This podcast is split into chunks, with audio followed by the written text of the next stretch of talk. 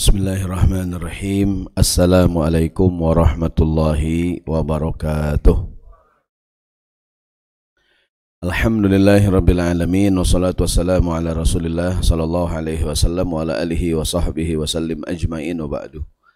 Yang saya hormati dan yang saya muliakan uh, hadirin sekalian Bapak Ibu yang dirahmati Allah Subhanahu wa taala. Uh, jamaah di Masjid Assalam Mudah-mudahan Allah Ta'ala berikan kepada kita keberkahan dan kebaikan. Semoga yang disampaikan jadi ilmu yang bermanfaat, berguna buat kita sekalian. Amin ya rabbal alamin.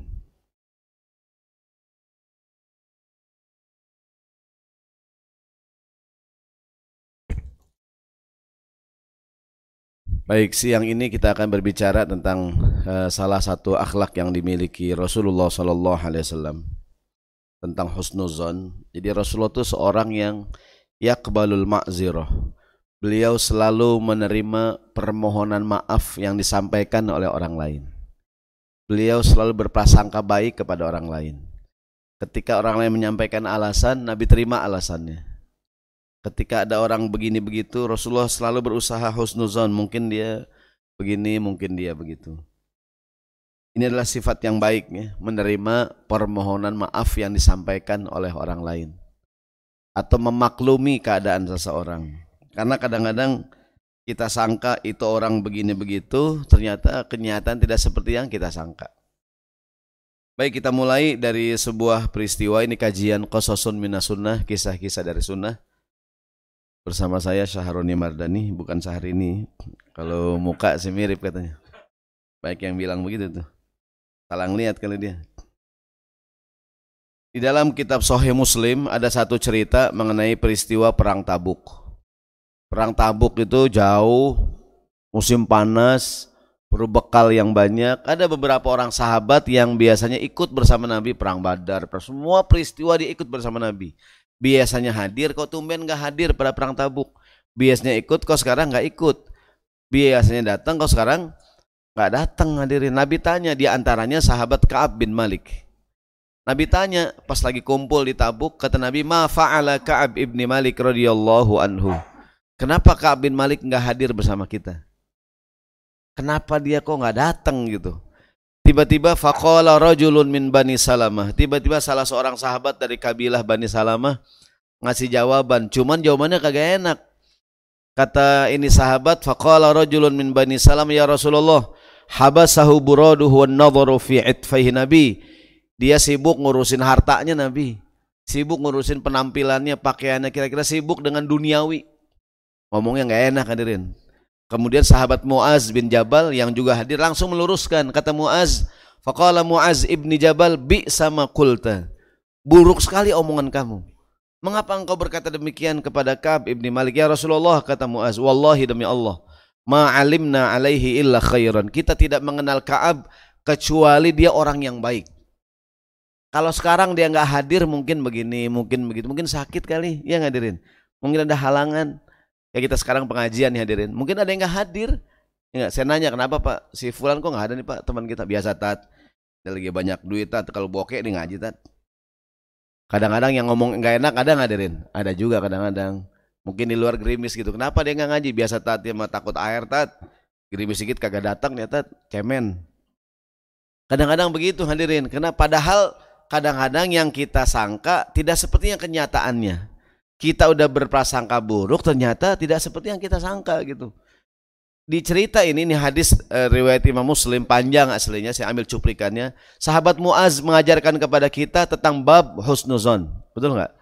Kenapa dia nggak hadir? Orang Arab punya peribahasa di halaman dua tuh. Kata orang Arab, al-ghaibu ma'ahu hujjatuhu. Orang yang gaib, orang yang nggak hadir masing-masing punya hujjah, punya alasan. Al-ghaibu ma'ahu hujjatuhu. Dia kenapa nggak hadir? Oh mungkin begini kali, mungkin begitu. Jadi kenapa dia nggak datang? Mungkin begini, mungkin begitu. Jadi ada alasan, hadirin. cari alasan. Ada nasihat para ulama di sampul kopian kita nih, iltamis li akhi ka udhran. Carilah alasan untuk memaafkan orang lain. Iltamis li akhi ka udhran. Carilah alasan untuk memaafkan orang lain. Kenapa saya telepon nggak diangkat-angkat? Kenapa saya SMS nggak dijawab? Kok ngirim WhatsApp cuma dibaca doang contreng biru dua nggak dibalas? Eh ngadirin. Oh mungkin dia handphonenya rusak kali pak. Enggak, dia handphonenya tiga Ustad. Dia nggak nggak ada pulsa. Dia dagang dagang pulsa Ustad. Dagang pulsa dia. Oh, mungkin ini kali pak jaringannya jelek kan dia nggak pakai XL pak. Kalau pakai Excel mah bagus pak. oh ini. Jadi gitu berprasangka baik hadirin, berprasangka baik. Jadi kita kadang-kadang udah curiga duluan ya nggak tuh? Dan ternyata kadang-kadang tidak seperti yang kita sangka ingat Allah berfirman Bismillahirrahmanirrahim Ya ayyuhalladzina amanu jitanibu Kathiran minaz zanni Inna ba'da zanni Ithmun wala tajassasu. Wahai orang yang beriman Jauhilah kebanyakan prasangka. Kebanyakan prasangka adalah dosa. Wala tajassasu Dan jangan mencari-cari kesalahan orang lain. Jadi ini ayat ngajarin kita berprasangka yang baik. Kadang-kadang orang zaman sekarang marah-marah mulu Marah-marah mulu. Ada bapak-bapak masuk ke masjid marah-marah. Ini masjid apa masjid dikunci katanya. Didorong kagak bisa. Tarik kagak bisa. Sama aja bohong nih masjid itu digeser pak. Oh digeser. Sorry sorry. Ya marah-marah. Tapi itu digeser hadirin. Ini masjid apa nih katanya? Oh digeser pak. Oh, saya nggak tahu. Jangan marah-marah dulu pak. Makanya lihat dulu. Orang kadang-kadang begitu hadirin. Ngamuk-ngamuk ya. Dakhalal waladu ilal hammam. Ini yang belajar bahasa Arab nih. Dakhalal waladu ilal hammam. Ada anak kecil masuk kamar mandi. Di dalam kamar mandi nah kecil nyanyi tola al badru alaina bapaknya masuk di jewer. Kamu ngaji di kamar mandi katanya. Lu baca Quran di kamar mandi. Nangis bapak bapak. Ibunya datang kenapa ya di jewer? Dia ngaji di kamar mandi. Nggak boleh. Itu bukan Quran ayah. Itu nian lagu kosidahan ah bukan Quran? Kenapa ya? Aku 40 tahun sholat baca itu deh katanya. Aku selama ini sholat baca itu ya. Itu bukan Quran. Bukan, saya bloon bapaknya dan bapaknya blow. Udah ngamuk-ngamuk. Lu baca Quran di kamar mandi katanya. Itu bukan Quran ayah. Hah? Astagfirullahaladzim. Selama ini aku sholat baca itu. Tolal. Bapak bloon nanti. Kadang-kadang orang sotoy zaman sekarang marah-marah hadirin, ya nggak tuh? Jadi udah marah-marah, nggak salah, ada nggak tuh? Banyak hadirin, udah marah-marah, begini begini. Apalagi sekarang tahun politik hadirin. Tahun politik ya. Ini dua kubu nih, dua kubu hadirin. Ntar kita mau ntar. Karena zaman sekarang nggak boleh salah dikit hadirin. Ya enggak? Viral, viral hadirin. Sekarang salah dikit langsung viral. Pak Ma'ruf Amin ngomong, hanya orang buta dan tuli yang tidak bisa prestasi-prestasi. Oh, orang buta marah hadirin, orang buta. Ngapor polisi, oh ini mau viral. Pak Sandiaga Uno jarak kubur, nggak sengaja ngelangkain kuburan hadirin. Viral ya wah ini kurang adab, kurang sopan hadirin. Pak Prabowo ngomong salah dikit apa tuh? Tampang apa dah? Bukan saya ngomong oh, viral hadirin, lapor polisi. Emang capres, cawapres nggak boleh salah dikit hadirin. Ya enggak? Dia manusia biasa juga, ya enggak tuh? Saya takut ter capres cawapres pada diam semuanya tuh. Pak ngomong Pak, saya takut viral. Dia mana takut semua. Emang orang nggak boleh salah dikit hadirin. Kenapa kita berburuk sangka? Mungkin mungkin bukan begitu maksudnya kali, ya enggak? Mungkin bukan begitu maksudnya, mungkin dia nggak sengaja gitu hadirin. Jadi iltamis li akhi udhuran. Carilah alasan untuk bisa memaafkan orang lain. Mungkin begitu. Kenapa saya undang dia kagak datang? Ya enggak? Mungkin berhalangan kali Pak lagi sakit. Dia sehat Pak Ustaz. Saya lihat tadi ini macet kali Pak. Macet apa Tat? Rumahnya samping masjid Tat. Kagak datang. Cari alasan hadirin, cari alasan begini, oh mungkin, mungkin, mungkin begitu. Kalau nggak ketemu juga, ucapkanlah la'alla lahu udrun wa nahnu la na'rifuhu. Siapa tahu dia punya alasan yang kita nggak tahu hadirin. Betul nggak? Siapa tahu dia punya alasan yang kita nggak tahu gitu. Kenapa kita berburuk sangka? Mari kita hidup damai hadirin. Mari kita agak waras dikit hadirin. Jangan dikit-dikit, pokoknya orang salah ngomongnya nggak tuh di viral segala macam, macam-macam dah. Baik kita kembali ada nasihat dari Sayyidina Umar radhiyallahu anhu di halaman 3 an Amirul Mukminin Umar ibn al-Khattab radhiyallahu anhu qala Kata Sayyidina Umar wala tazunanna bi kulli kalimatin kharajat min akhikal muslimi illa khairan wa anta tajidu laha fil khairi mahmala Janganlah engkau selalu berprasangka yang buruk terhadap setiap kalimat yang keluar dari mulut saudara kamu selama engkau masih bisa menemukan jalan untuk berhusnuzon. Kenapa engkau selalu suuzon? Kenapa selalu berprasangka buruk terhadap omongan orang hadirin? Selama masih ada jalan, ada celah kita untuk berprasangka yang baik hadirin. Kan kita kadang orang salah ngomong gitu wah ini menghina saya nih. Itu kan. Enggak dia nggak sengaja kali. Mungkin orang nelpon hadirin. Halo halo. Kok dibilang kau saya tolol hadirin. Tolol halo. Kadang-kadang ada nggak jaringan terus jelek hadirin tuh? Yang bukan XL yang dari ini kan kadang-kadang enggak siapa tahu dengan beliin pulsa hadirin? Enggak gitu ya mungkin ada nggak orang salah nelpon kok bilang saya tolol tolol hadirin oh mungkin bilang postat botol postat botol botol botol Sangkin marah-marah hadirin ya enggak jadi kata Sayyidina Umar, jangan kita berburuk sangka dengan setiap omongan orang tentang kita selama kita masih bisa berpasangka yang baik. Pak Ustadz, ada apa Pak? Ada yang bilang antum jelek tat. Ini kali motor saya enggak muka tat dia bilang muka Ustadz jelek. Bukan motor tat, muka Oh, ini kali piji saya pijinya enggak muka tat dia bilang. Muka Ustadz Saroni jelek. Sehari ini kali Saroni tat. Dia bilang oh tat bukan iya bukan oh dia bilang. Oh mungkin temen Ustaz Saroni, lu kali yang jelek. Enggak, Ustaz bilang. Bukan saya, bukan Ustaz. Jadi cari hadirin alasan berprasangka baik. Jangan setiap orang ngomong kita curiga, ya nggak nih? Oh kenapa dia ini? Kenapa dia begitu? Ini ternyata tidak seperti yang kita sangka. Ustaz, saya ketemu dia, saya assalamualaikum, dia nggak jawab, Tat. Dia nggak jawab, Tat. Dijawab kali Pak, Bapak kagak dengar. Kagak, Tat, si kuping saya gini, Tat. Mungkin Bapak salam, dia nggak dengar kali. Saya kencang banget, Tat. Assalamualaikum. Mungkin dia jawab, Bapak nggak ngeliat kali gini. Dia jawabnya, Waalaikumsalam. Bapak nggak ngeliat. Kagak, Tat, kagak.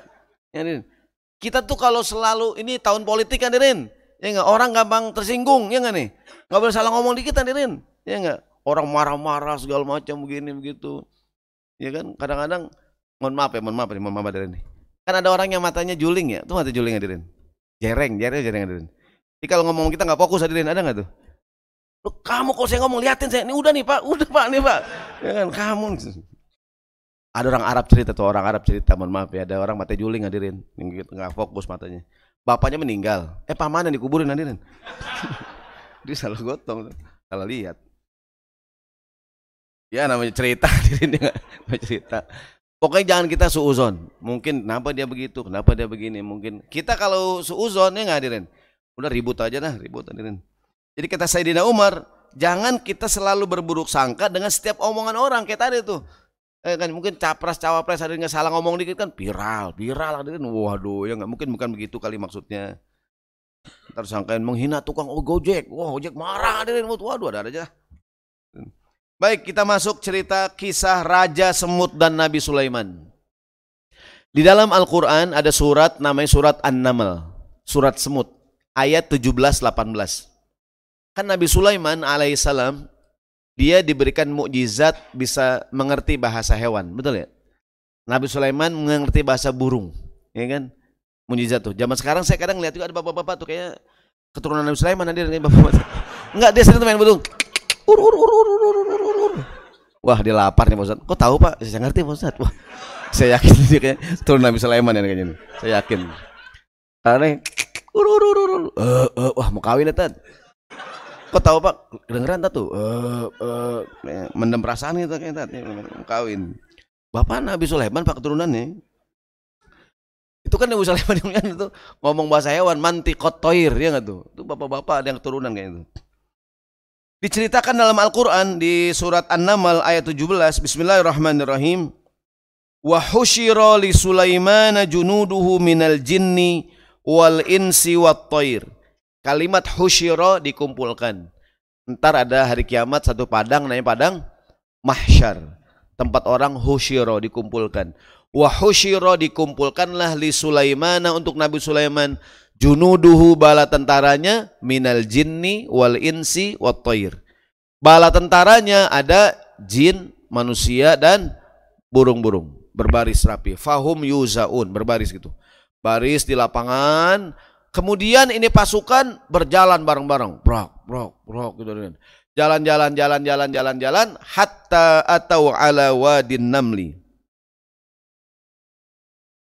Kemudian sampailah ini rombongan ke satu wilayah namanya Wadin Naml, lembah semut hadirin. Ada satu lembah namanya lembah semut.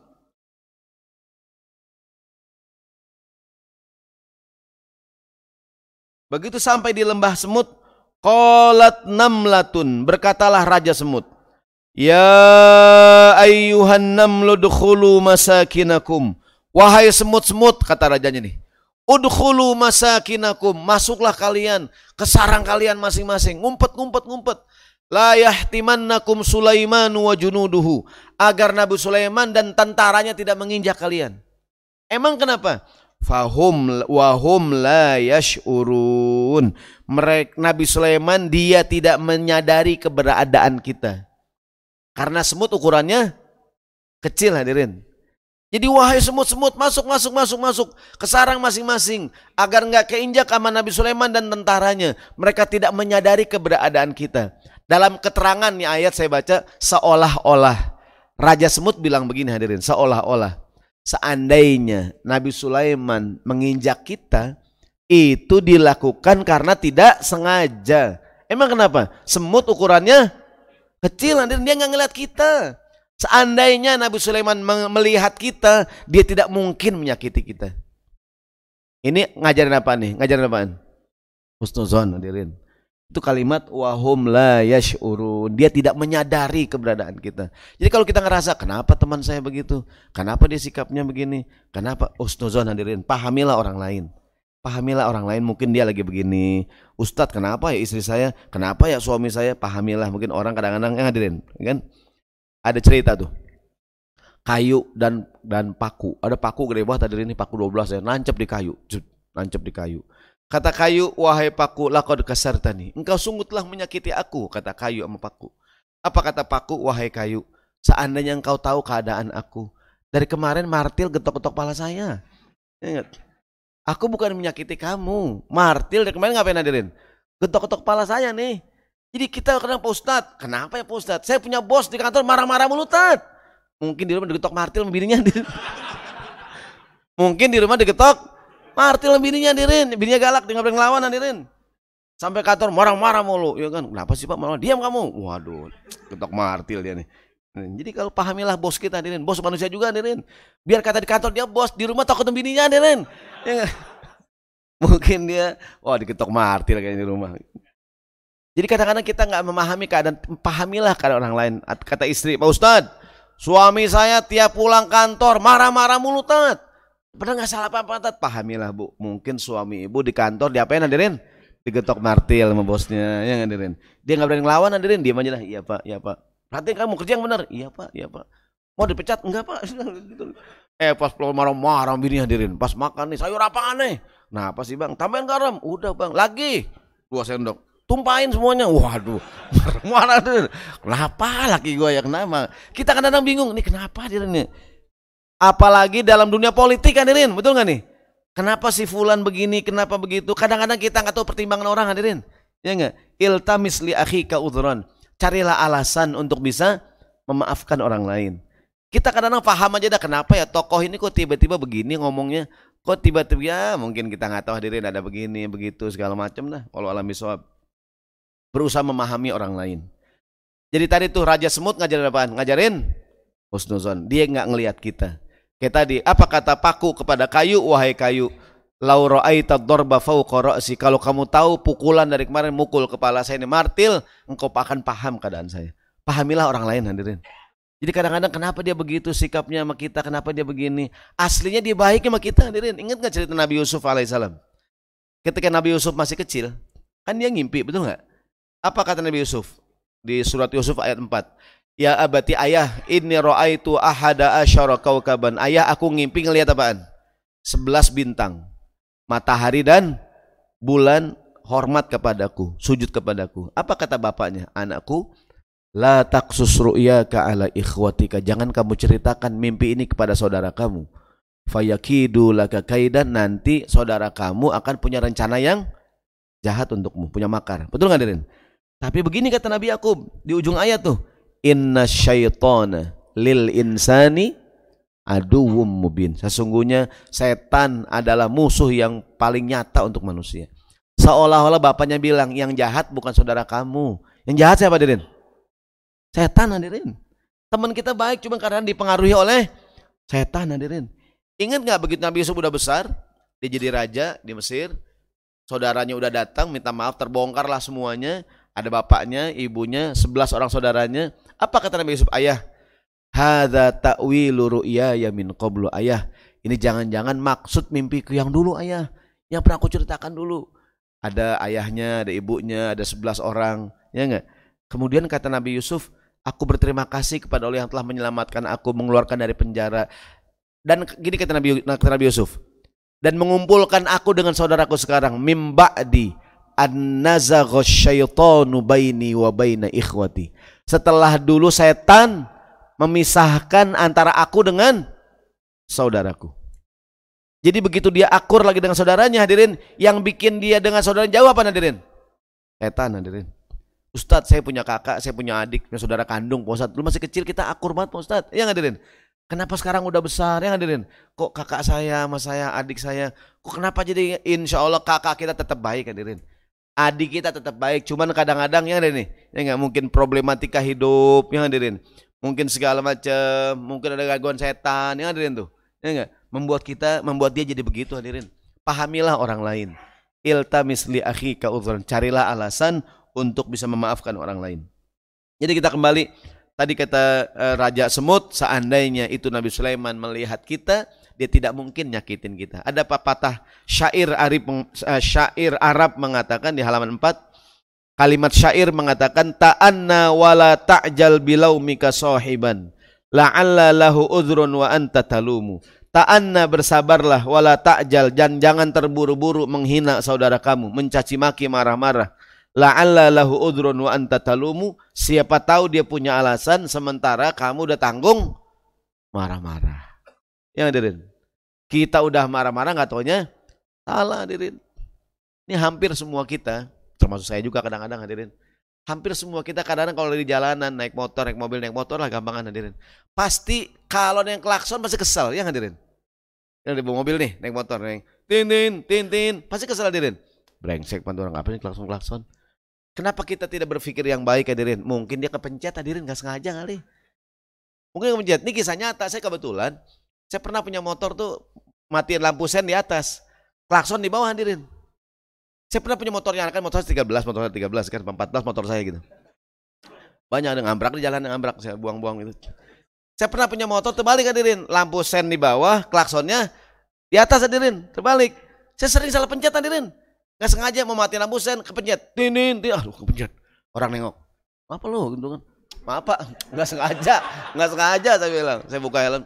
Sorry sorry nggak sengaja. Orang zaman sekarang marah-marah hadirin, betul nggak tuh? Kesenggol dikit marah-marah zaman sekarang. Senggol dikit nih.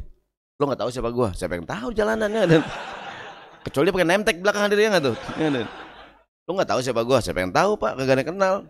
Bapak sebutin nama, tapi kita kagak tahu. Ya. Orang zaman sekarang kenapa kita berprasangka mungkin dia nggak klakson kepencet? Mungkin nggak hadirin? Pencet. Jadi kalau bapak lagi naik motor ada yang klakson, jangan-jangan saya kali. Ya enggak? Wah, sasaran ini. Gitu. Kadang-kadang suka kepencet hadirin. Din, din, gitu. Orang marah-marah zaman sekarang. Ada anak muda nih naik moge, moge, motor gede hadirin. Ngebut. semua orang disalip hadirin. Swang, swang, swang. Wah, ada anak muda panas nih, break. Orang ajar nih orang. Mentang-mentang moge, sombong mau dikejar. Eh, jangan belagu-belagu lu. Mentang motor lu moge. Maaf, Bang. Saya lagi di mana rem? Rem, Bang. Saya nyari rem nih, Bang. Saya lagi nyari remnya nih, Bang. Di mana, Bang, ya remnya? Ah, ternyata dia orang blow on hadirin. Dia punya motor gede nggak tahu rem di mana hadirin. Saya lagi nyari remnya nih, Bang. Mana remnya? Ya, gua kan eh, belagu kali itu.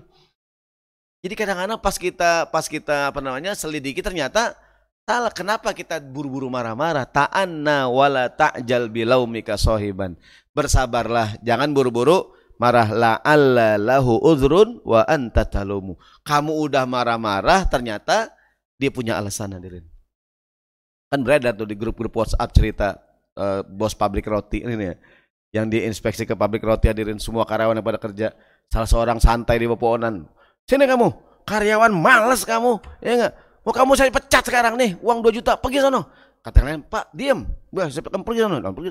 Pak, itu tukang somai, Pak, lagi istirahat. Ah, bukan karyawan. Bukan, Pak, tukang somai lagi nungguin, piring. Cari-cari, udah kagak ada, Pak, udah jalan. Tukang somai hadirin. Lagi santai di bawah hadirin. Saking karyawan hadirin, nih bos marah-marah mulu sih. Hadirin. ada bos marah-marah hadirin. Kalau di Excel nggak ada ya. Nggak ada kalau di sini, nggak tahu kalau di ruang kerja. Jadi tukang somai dikasih 2 juta langsung kabur hadirin. Saya kasih pesangon 2 juta, pergi sono. Makasih Pak. Jangan baik-baik lagi. Itu bukan karyawan Pak, ah, bukan. Tukang somel lagi nungguin piring Pak, ya Allah. Dia marah, gitu sering hadirin, betul nggak? Sering kita marah-marah, nggak taunya salah, ya hadirin. Kenapa kita nggak tuh husnuzon, berprasangka baik, sabar, sabar. Di dalam kitab uh, Sunan Al-Baihaqi, uh, Sunan Abu Daud di halaman 4, An Abdullah bin Umar yaqulu, Ja'a rajulun ila Nabi sallallahu alaihi wasallam. Ada seorang sahabat mendatangi Nabi ya Rasulullah sallallahu alaihi wasallam. Kam na'fu anil khadim. Nabi, berapa kali kita harus memaafkan khadim kita, pembantu kita? Mungkin dia punya pembantu, punya anak buah, punya karyawan, hadirin, punya pekerja gitu. Kerja salah mulu hadirin. Ada nggak orang kerja salah mulu? Kadang-kadang ada hadirin. Pak Rasulullah, berapa kali kita memaafkan orang yang kerja sama kita, nih khodim kita, pembantu kita, karyawan kita, anak buah saya berapa kali? Kalau kita kebanyakan berapa, berapa kali hadirin? Kebanyakan kita? Tiga kali ya. Ente udah salah dua kali. Salah lagi, aneh kuris, iris kuping ente. Begitu hadirin. Lu salah sekali lagi lu, lu gue N. Gue itu hadirin. Ya Nabi, berapa kali kita maafkan pembantu kita? Ada nggak orang kerja salah mulu? Ada nggak orang kerja salah mulu hadirin? Ada kadang-kadang ya, ini tolong dong beliin ini. Beliin sate ayam ya, eh, sate ayam. Jangan lupa bumbunya yang banyak. Eh, sate ayam kan bumbu kacang ya, Dirin. Sate kambing bumbu kecap eh terbalik. Sate ayam bumbu kecap. Sate kambing nggak pakai bumbu, Dirin. Kamu gimana sih? Apa sih nggak denger, Pak? Eh, tolong beliin nanas yang manis ya, Tan. Beliin nanas. Beliin. Kok sampai sore kagak pulang, Dirin. Maghrib kagak pulang, Isa baru pulang. Dari mana kamu? Dari Monas, Pak. Yang jeruk ke Monas, kata pas suruh ke Monas. Nanas, lu kuping apa nanti lu. Saya santai di Monas, yang rokok aja tiga batang mas santai yang Monas. Aduh ini orang, gue pecat juga lu. Kadang-kadang orang nggak cukup ngomong hadirin, perlu tulis ya hadirin tuh. Kadang-kadang hadirin, ya namanya karyawan baru yang kenalnya, kurang dengar lah, jangan marah-marah mulu. Ya Nabi, berapa kali kita maafkan nih pembantu kita, karyawan kita, anak buah kita kalau kerja salah mulu. Ditanya berkali-kali, Nabi jawab, "Falamma kana fi tsalitsah" Di kali yang ketiga, apa kata Nabi? Qala u'fu anhu fi kulli yaumin sab'ina marratan. Siapkanlah untuk dia untuk memaafkan dia setiap hari 70 kesempatan untuk memaafkan dia. Maka ada nasihat dari ulama Syekh Ja'far bin Muhammad rahimahullah dalam kitab Syu'abul Iman Imam Baihaqi, "Idza balagat an akhika syai'atun kiruhu faltamis lahu udhran wahidan."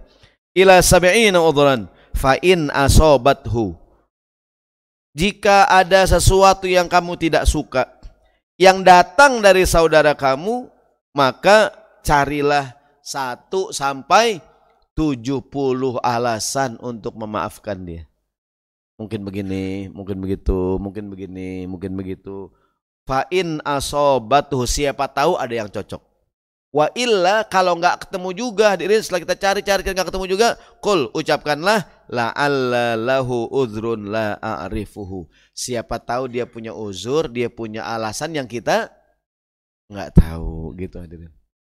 Ustadz teman kantor dia ngawinin anaknya saya kagak diundang tat. Ini kali pak, udah anak keselip kali. Enggak tat, orang di pengajian tat, di masjid bagian atau atu tat. Eh pas lempengan saya dilewatin saya tat. Padahal saya dia deket banget tat. Mungkin Bapak udah deket banget nggak pakai undangan kali Pak. Kan bisa kalau udah deket banget nggak pakai undangan. Yang lebih dekat pakai undangan lagi Tat, pakai undangan. Bapak nggak penting kali Pak. Oh iya kali Pak Ustaz ya. Jadi kita kadang-kadang udah seuzon orang hadirin. Kayak istri kadang-kadang Ustaz, kok suami saya biasa pulang jam 7, jam 9 belum pulang ya Pak Ustaz? Ini kali Bu, macet Bu. Orang tanggal merah Pak Ustaz. Ini kali Bu, mobilnya mau gue kali. Dia naik motor Pak Ustaz. Banyak kempes kali Bu. Baru kemarin ngompak Pak Ustaz. Saya ngompak Pak Ustaz. Saya ngompak kemarin. Bensin bensin saya ngisi luber bensin Pak Ustaz. Ke rumah janda kali Bu. Iya kali Ustaz. Saya kayaknya itu saya curiga iya ke rumah janda kayaknya Bu. Emang itu kan terakhir udah diapain lagi. Udah terima aja udah. Jadi kalau kita berpikiran buruk hadirin ya kan nih. Gitu hadirin. Jadi cari satu sampai 70 list. Oh mungkin satu, mungkin begini, begini, begini, begini, begini, begini, begini. Gitu hadirin. Bapak-bapak nih ngeliat saya di mall hadirin. Mall mana dekat sini? Di mall hadirin. Jalan sama cewek cakep. Siapa itu Saron itu? Bininya kali, bukan, gue kenalin bininya. Anaknya kali, masih TK anaknya. Ibunya kali udah almarhum, ibunya udah almarhum. Kakaknya kali, dia kagak punya kakak dia, anak tunggal. Ya, ya tante, tante, boro-boro dia sebatang karat Jakarta nggak punya tante. Siapa ya? Eh ternyata istri saya habis operasi plastik hadirin.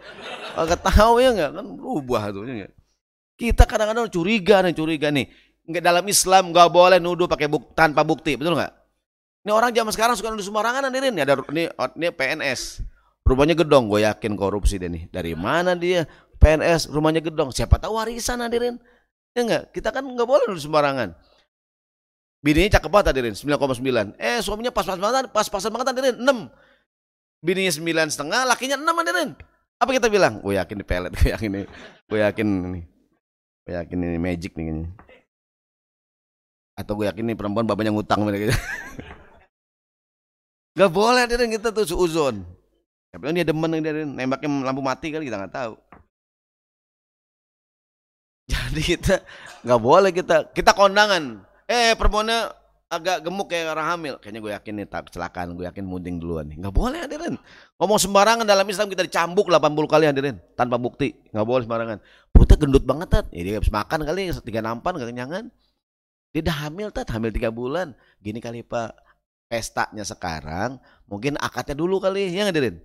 Akadnya udah setahun yang lalu, pestanya sekarang. Kok saya nggak tahu ya tat? Emang lu siapa? Emang semua orang mesti kita, orang mesti kita tahu hadirin ya enggak? Nggak boleh nuduh orang tanpa bukti, nggak boleh ngomong sembarangan hadirin. Sembarangan dalam Islam mana hukumannya? Kalau nuduh berzina dicambuk 80 kali. Kalau kita bilang ini si fulan ngapa ini dia e, minuman keras wah semua harus pakai bukti hadirin. nggak boleh ngomong sembarangan. Nuduh mencuri, nuduh berzina, nuduh begini nggak boleh. Jadi kita kembali eh, sebagai suami istri gini kadang-kadang eh, ini kita kadang-kadang hadirin nih kita ngomong para suami lah nih kita kadang-kadang dengan mudah memaafkan orang lain hadirin, teman kantor segala macam. Tapi kadang kita kenapa tidak kita lakukan hal yang sama kepada istri kita hadirin? Maksudnya teman kita salah dikit kita maafkan. Tapi kalau istri kita tuh langsung marah-marah ya nggak tuh? Mungkin ada suami pulang kantor bilang istrinya istriku tolong dong rumah rapihin aku tuh nggak bisa ngeliat yang berantakan aku di kantor rapi segala macam tertib tiap aku pulang ke rumah kayak kapal pecah begini nih tolong dong istriku rapihin dong rumah kamu tahu nggak istriku? Di kantor tuh aku ngeliat yang cakep-cakep, yang wangi-wangi, rapi. Kok tiap aku pulang kamu rebek banget istriku. Ingat dong istriku, kejahatan terjadi bukan karena niat pelakunya. Tapi karena kesempatan, waspadalah, waspadalah, waspadalah. Kamu dandan kayak dikitnya nggak?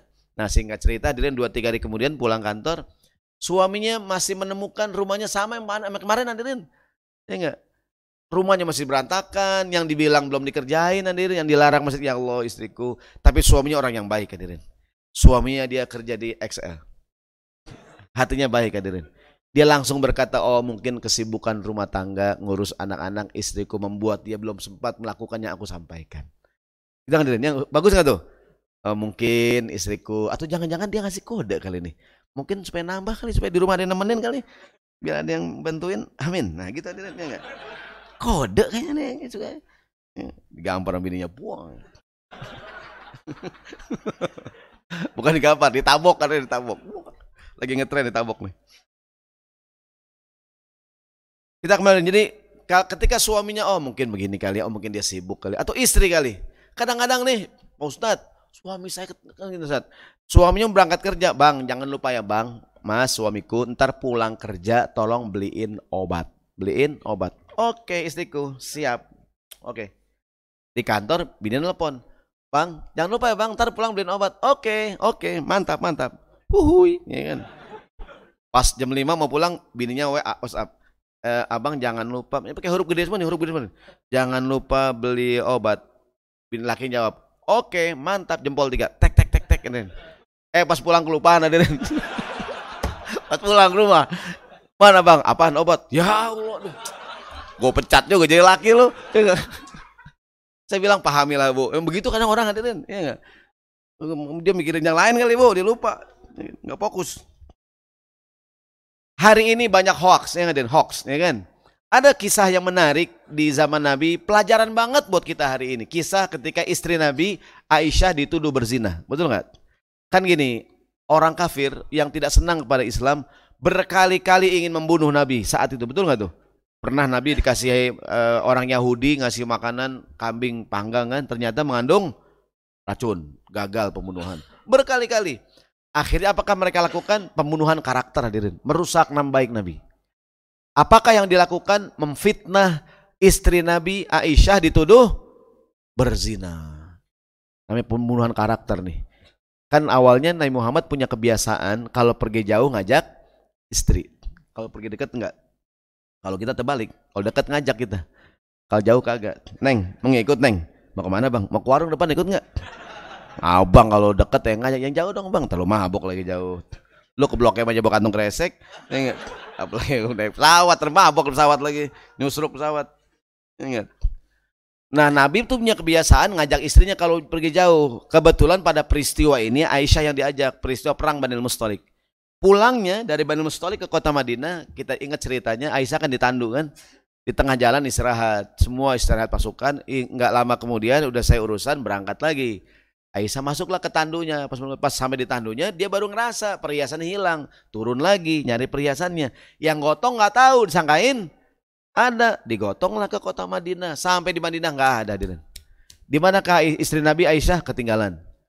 Ada seorang sahabat namanya Sofwan. Dia tahu ini Aisyah istri Nabi ketinggalan, dia punya unta, disuruh naik, dituntunlah ini ontanya, dianterin ke kota Madinah pulang.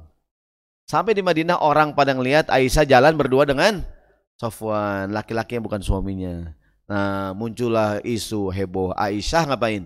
Berselingkuh, berzina, nah, dirahasia. Ditambah lagi pas sampai kota Madinah kebetulan Aisyah jatuh sakit hadirin. Isu semakin digoreng-goreng, digoreng-goreng hadirin. Singkat cerita tersebar ke mana-mana nih. Hal yang disesalkan Allah dalam Al-Quran adalah diabadikan dalam Al-Quran surat An-Nur ayat 12 yang disalahkan adalah waktu itu kenapa kaum muslimin dengan mudahnya menerima ini isu hadirin. Langsung menelan mentah-mentah bahkan sibuk nge-share hadirin, nge-share ke sono kemari cerita cerita cerita cerita. Ternyata beritanya hoax hadirin. Ya enggak? Nah, singkat cerita waktu itu diabadikan dalam Al-Qur'an nih, ternyata kan isunya bohong hadirin. Al-Quran surat An-Nur ayat 12 di halaman 7. A'udzubillahi minasyaitonirrajim. Bismillahirrahmanirrahim laula idh sami'tumuhu zannal mu'minuna wal mu'minatu bi anfusihim khairan wa qalu hadza ifkum mubin. Mengapa di waktu pertama kali mendengar berita itu, mukminin, mukminat tidak berprasangka baik terhadap diri mereka? Wa qalu hadza ifkum mubin. Mengapa mereka tidak berkata ini kebohongan yang nyata? Mengapa waktu itu berita datang langsung percaya dan langsung ikutan ngapain Rin? nge-share ke mana-mana hadirin tuh. Ya kan? Kenapa saat itu tidak berkata hadza ifkum mubin? Dalam tafsir Ibnu Katsir, ini ayat terkait seorang sahabat namanya Abu Ayyub Al-Ansori dan istrinya. Abu Ayyub nama aslinya Khalid bin Zaid. Dia pulang ke rumah, ketika ini berita lagi ramai di kota Madinah, pulang ke rumah istrinya nanya, "Suamiku, Hal uh, amma tasma'u ma yaqulun nasu Aisyah suamiku. Dengar nggak orang lagi pada ngomongin tentang Aisyah, katanya berzina, katanya berselingkuh, katanya begini, katanya begitu. Qala kata suaminya, "Na'am." Ya, aku dengar. Langsung kata suaminya, "Wa dzalikal kazib." Ini bohong. Ini hoax, ini dusta. Ini bohong. Dia balik nanya istrinya, istriku. Akunti fa'ilatun dzalika ya Ummu Ayyub, istriku mungkin nggak engkau diam-diam berzina di belakang aku? Mungkin nggak engkau diam-diam berselingkuh di belakang aku? Qalat kata istrinya, "Wallahi demi Allah wahai suamiku, ma kuntu la af ma kuntu af'aluhu suamiku, nggak mungkin lah aku berzina." Kalau bahasa kita kamu ngaco aja suamiku, mana mungkin aku berzina, mana mungkin aku berselingkuh. Langsung kata Abu Ayub, wallahi demi Allah. Fa Aisyatu khairun minki. Aisyah itu lebih baik dibandingkan kamu. Kalau kamu aja berani ngomong begitu, Mengapa ucapan yang sama tidak kamu sampaikan kepada Aisyah? Kalau kamu berani mengatakan, mana mungkin aku berzina. Kenapa engkau tidak langsung berkata, mana mungkin Aisyah berzina. Sebagai sikap pertama, Dirin. Sebagai sikap pertama tuh, husnuzon. Ya enggak? Ya kan? Karena kebanyakan orang sering hari ini kita benci dengan seseorang gara-gara berita yang kita baca. Betul nggak tuh? Padahal bisa jadi beritanya bohong, hadirin. Gitu tuh. Kita nyebarkan kadang-kadang sekarang orang main kata-kata hadirin. Kemarin tuh ada orang nawarin kerjaan hadirin. Nggak ada yang sanggup tuh. Satu jam 10 juta hadirin. Cuma nawarin telur asin nggak ada yang bisa hadirin. Nawarin telur asin. Kan telur asin? Bikin tawar nggak ada yang bisa hadirin. Iya. Iya nawarin telur asin nggak ada yang sanggup hadirin. Iya, orang nggak ada yang daftar. Iya. ada yang sanggup di sini cuma nawarin telur asin hadirin nggak ada yang sanggup Ya, begitulah zaman sekarang. Kan sholat masalah pribadi, sholat urusan pribadi. Maka haram hukumnya ngajak orang sholat hadirin. Haram. Orang sholat, kita ajak hadirin. Pak, kantin apa? Nggak boleh hadirin. Orang sholat kita ajak, haram hadirin. Nggak boleh nyuruh orang sholat hadirin. Ini sholat nih, kita suruh, bang fotokopi bang. Lagi sembahyang hadirin, suruh. Dosa hadirin, nggak boleh. Ya nggak? Nggak boleh nyuruh orang sholat. Dosa kita. Kita salah paham lagi nih.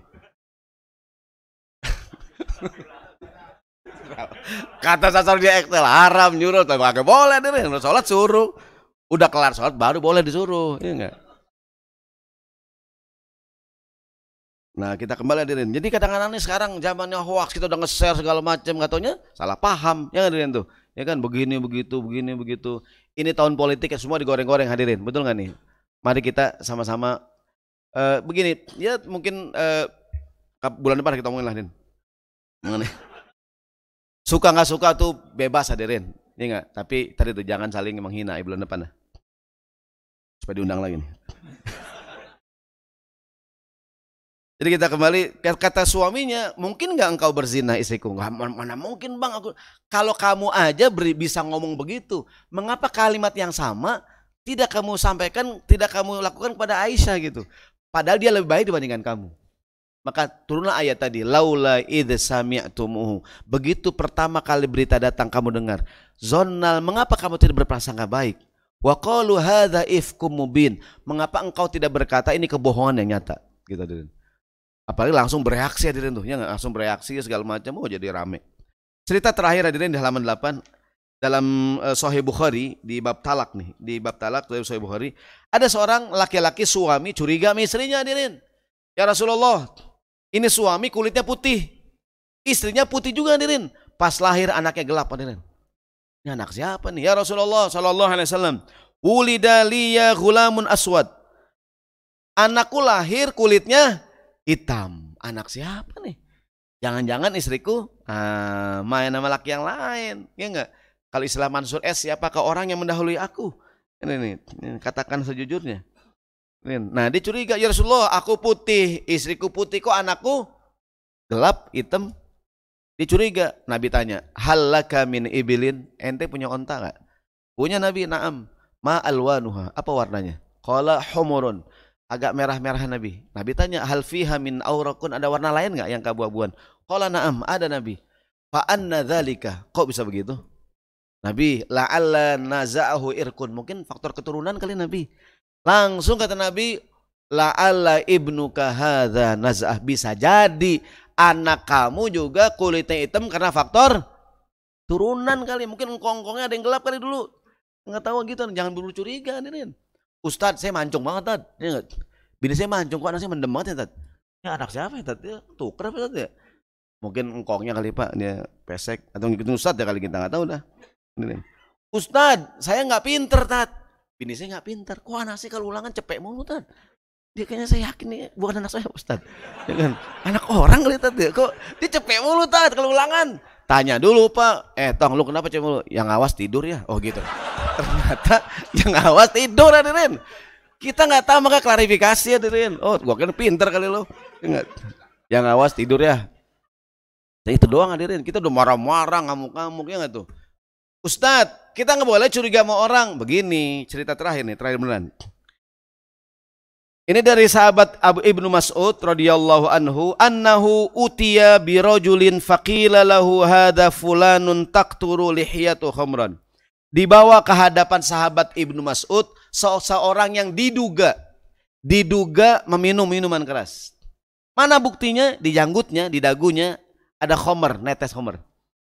Ini diduga kalau dalam Islam kalau terbukti dicambuk 40 kali mabok tuh maksimal. Ntar kalau maboknya cuman miring-miring doang kan terhakim lah menentukan. Menyebur ke got 40, 40 kali itu. Ada nggak mabok yang puyang ah puyang-puyang doang ya atau mungkin terhakim memutusin. Mana buktinya? Di janggutnya menetes khomer. Perhatikan komentar sahabat Ibnu Mas'ud. Faqala kata beliau, Inna qad nuhina anit tajassus. Kata sahabat Ibnu Mas'ud, ketahuilah sesungguhnya kita dilarang untuk mencari-cari kesalahan orang. Semua orang, semua orang kalau dicari-cari ada nggak kesalahan hadirin? Ada, ya kan? Pasti ada hadirin. Namun kata sahabat Ibnu Mas'ud walakin akan tetapi in yazharolana syai'un na'khudhu bihi. Akan tetapi kalau memang ada buktinya kita proses. Pertama, kita dilarang mencari-cari kesalahan orang lain, tapi kalau memang ada buktinya kita main. Kita proses lebih lanjut. Kira-kira asas praduga tak bersalah hadirin. Tapi tetap kan ya dia belum ada belum terbukti nih, tapi ada bukti kita kita proses. Hadirin rahimakumullah, kira-kira maksud kajian siang ini dalam hari sama-sama kita berprasangka baik hadirin. Iltamis li akhi udhuran. Carilah alasan untuk bisa memaafkan saudara kita. Kenapa dia begitu? Kenapa dia begini? Oh mungkin begini, mungkin begitu. Atau mungkin salah dengar kita hadirin. Atau mungkin salah paham. Mungkin bukan begitu maksudnya. Agar hubungan kita e, bermasyarakat bisa apa namanya bersatu hadirin bersaudara. Jangan gampang marah-marah jangan gampang curiga kepada orang lain. Wallahu a'lam bisawab saya serahkan kepada pembawa acara. Mohon maaf. Assalamualaikum warahmatullahi wabarakatuh. Waalaikumsalam warahmatullahi wabarakatuh. Jazakallah khair Ustaz atas kajiannya. Masih sekitar ada 4 menit lagi. Mungkin ada pertanyaan dari jamaah? Ada yang punya pengalaman hadirin? Udah marah-marah salah